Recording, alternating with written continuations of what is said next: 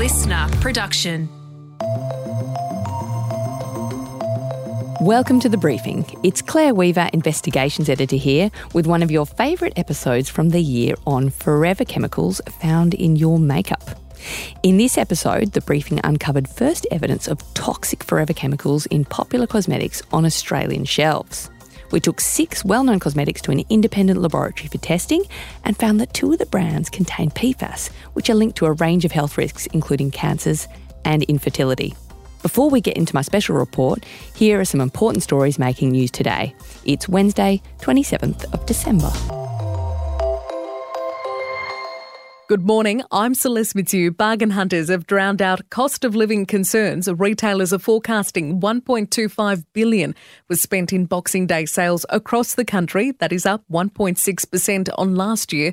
Rob Goodwin from the National Retailers Association says it is just the beginning, with sales to remain strong until Jan 15. It was lovely to see the shoppers out smiling, lots of bags. So we're hoping for some cash to come back through the uh, tills. We should see some discounting and increased discounting during the next week.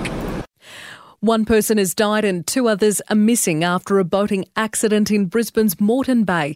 Eight people have been taken to hospital after the boat capsized south of Green Island late yesterday afternoon. Key states are drifting away from Labor. Their primary vote has fallen six points to 32% in New South Wales and down to 27% in Queensland, according to the latest Newspoll. The poll also showed women are turning their back on the government.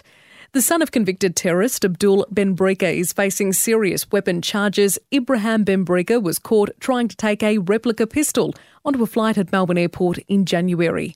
A Perth volunteer firefighter has died while trying to battle a bushfire in the state's southwest. The man was part of a private crew responding to a blaze near Esperance. And Easter is still three months away, but hot cross buns are already on sale. Woolies expects to sell 1.8 million before the new year.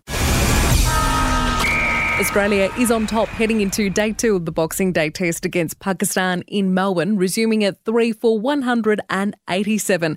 Playing in his second last test, David Warner says Marcus Harris should be next in line to replace him. He's going to have that chance. He's always been that person who was next in line. Um, so you know, if the, if the selectors show their, their faith in him, then I'm sure he'll he'll come out and play the way he does. One of the favourites for the Sydney to Hobart yacht race, Scallywag, has been forced to withdraw after the vessel's bowsprit broke. Okay, thanks to the Listnr newsroom for those headlines. Now it's time for a deep dive into PFAS.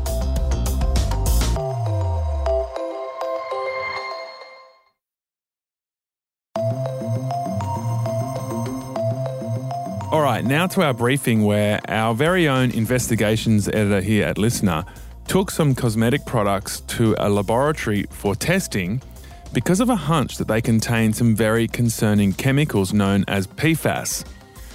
So, you might have seen PFAS in the news before. It stands for per and polyfluoroalkyl substances. It's a broad category of synthetic chemicals used in products from non-stick fry pans, food packaging, carpet, couches, camping gear, and firefighting foams. And it really hit the news because of the firefighting foams a few years ago when it was revealed it had been used for decades in firefighting training at RAAF bases right around the country and was contaminating surrounding waterways and land. So, pretty concerning to think about that. And then the reality we might be putting them on our eyebrows or used as eyeliner on our skin. So, they're being viewed as a big problem around the world. In the EU, they're currently considering a ban on PFAS, which would be one of the largest bans on chemical substances ever in Europe. Clair Weaver joins us now for the first time on the briefing. Clair, thanks so much for this story. Tell us why we should care about PFAS. Two reasons. Firstly, they're linked to a range of human health problems, including some cancers, thyroid disease, elevated cholesterol, weakened immunity, and infertility. Mm. Secondly, they're very bad for the environment because they just don't break down. They can get into our water, our soil, and food supply, and they're toxic to some animals. Okay, so they have some serious problems, but obviously they must be of some use. Why are they used in so many products? So, PFAS have some really useful properties. For example, they can make products water resistant, grease proof, and more durable. In makeup, it can be useful for waterproofing eye products, making lip and foundation products last longer, and creating a smoother application for creams. They may also be used in the manufacturing and shipping or storage processes, meaning that they could unintentionally end up in a product. And so, what about regulation? Are they are they legal?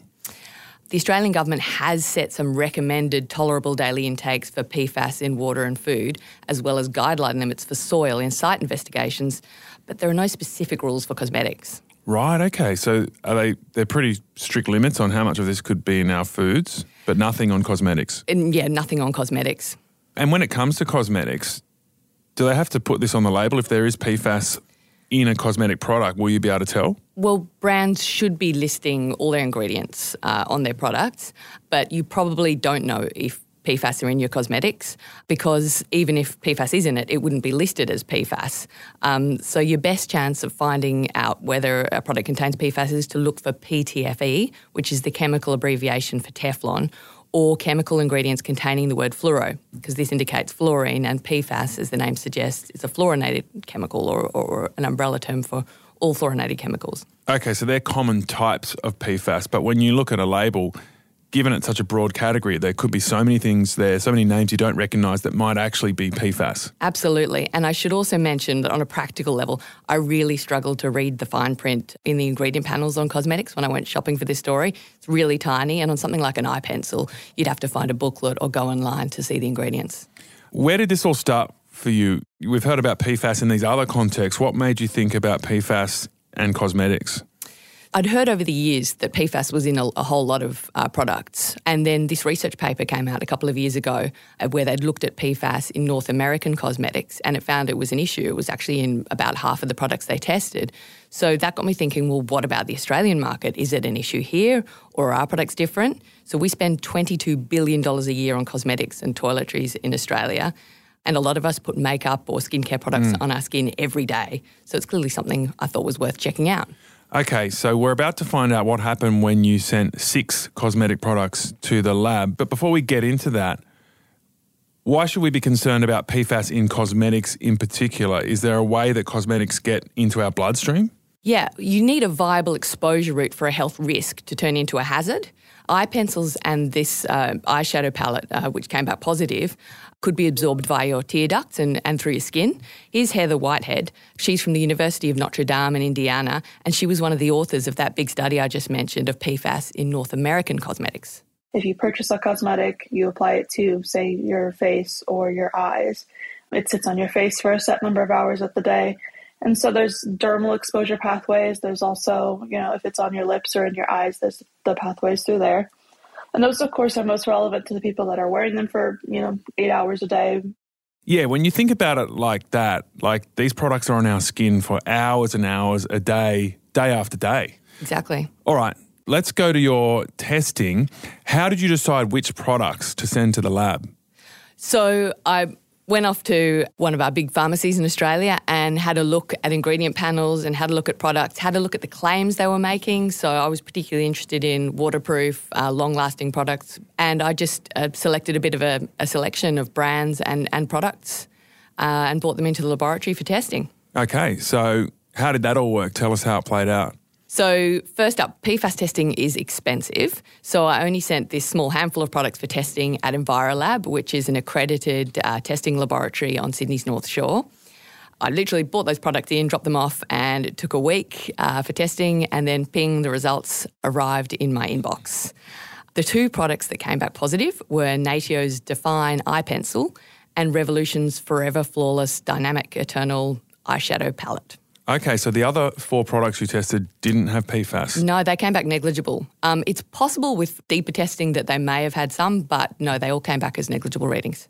Okay, so for these two products, the Natio Eye Pencil and the Revolution Eyeshadow Palette, were they concerning levels of PFAS?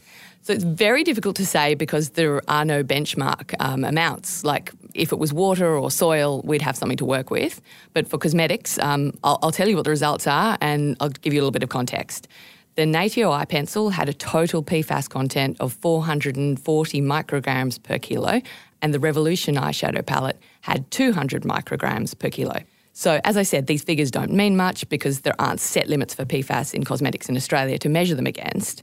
But to give you context, those results are higher than the average amount detected in cosmetics that tested positive in that US study, which was 99 micrograms per kilo. Okay, so for the Natio eye pencil, you had 440 micrograms per kilogram, which is more than four times greater than the average level of PFAS in American cosmetics. Yes, in the ones that tested positive. Okay, so that sounds concerning. Potentially. So, what did the scientists at the lab say when he saw the results? He was really surprised. He thought they'd all come back negative. I was a bit surprised about that. I pretty much thought most of them would have been less than detection these days. 10 years ago, you'd probably find it, but there's been such a, a lot of media interest about PFAS. I would have thought all of these would have been phased out by now. Okay, well, that's interesting in itself. What else did he have to say?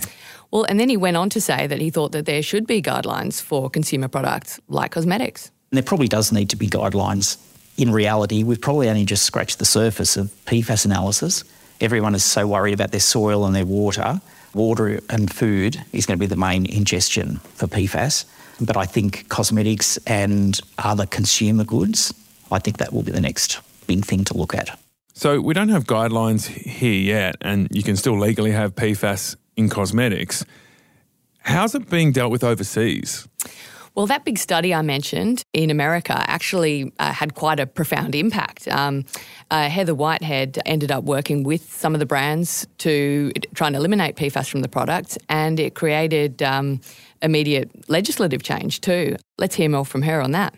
After the publication came out, we, and on the same day, we worked with different legislators here in the US, and bipartisan bills were announced in both the House and the Senate to try and ban PFAS in cosmetics. And so we spent a lot of time really figuring out ways to get this to folks and make it so that they can actually do something with that information. All right, so that's a sense of what's going on in the US where it feels like there has been a, a bit more work done on PFAS in cosmetics. What is happening here? Is there any move to make these products safer? Not yet. Um, in Australia, we're a bit behind uh, the EU and America. Look, to be honest, I think the Australian government could be stronger in regulating this. Uh, one problem that became clear when I last covered this issue was that PFAS doesn't come under the umbrella of a single agency. It's health, environment, science, agriculture, consumer, and more. So it's spread across a lot of areas. So I would say the Australian government tends to be less proactive on PFAS compared to, to these overseas counterparts. But I don't think it's an excuse because um, what I reckon it all comes down to is consumers have a right to know if products they're putting onto their bodies every day contain PFAS, don't you? Well, yeah, but what's the best way to do that? Is it just about labeling? Is it about setting limits on, on the amount of PFAS in cosmetics? What would be a good way of dealing with the situation, do you think? So it's it's a really difficult thing to give advice on as the situation is now. I think for consumers individually, they can read labels um, and maybe put waterproof and long lasting cosmetics under closer scrutiny for a start. I also think that consumers could use social media to put pressure on their favourite brands to eliminate or phase out PFAS from their products. Personally, I also reckon it could be a really good marketing strategy for brands to get on the front foot and get the halo effect of stamping PFAS free on their labels. Oh, that's an interesting idea. So, have you personally changed your choice of cosmetics because of this research? No, I don't use a whole lot, but I, I probably will read labels a lot closer as a result. All right, and so will I, Clair, next time I'm buying eyeliner. Um, thank you so much for bringing that story to us. No worries. Thanks, Tom. And in an update, Natio also said it would remove PFAS from its products following our investigation.